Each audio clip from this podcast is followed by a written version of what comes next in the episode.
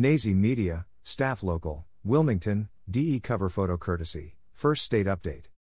An armored Garda truck was reportedly carjacked a gunpoint in Wilmington, Delaware this morning.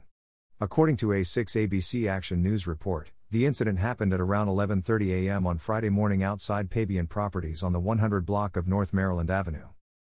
Cover photo courtesy, 6 ABC Action News. Two female employees were ambushed and assaulted by a male disguised in a blue Garda uniform as they made their pickup at the business. The suspect reportedly pulled out a stun gun and used it on one of the employees, disarming her in the process. The suspect then jumped into the Garda truck and drove off. The incident was reportedly captured on video.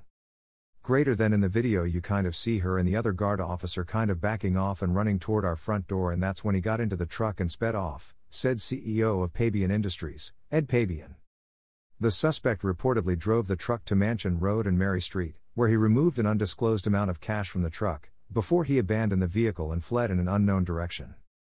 Pabian said, The Garda World Company has been picking up cash at his business for over a decade. No suspects have been named and no arrests have been made at this time. Nazy Media, Staff US News, Jackson, me. Cover photo courtesy, ABC News. One person was killed and five others were injured yesterday, when multiple shooters opened fire at a festival in Jackson, Mississippi. ABC News reported that the one person who died in the shooting at the Mississippi Mudbug Festival in Jackson was allegedly one of the multiple shooters at the scene. He was reportedly shot by law enforcement. Photo courtesy, Super Talk Mississippi. Police said the five injured were all currently in stable condition. Authorities also said two juveniles were detained, but no charges have been filed. Investigators said they found two rifles and a pistol at the scene.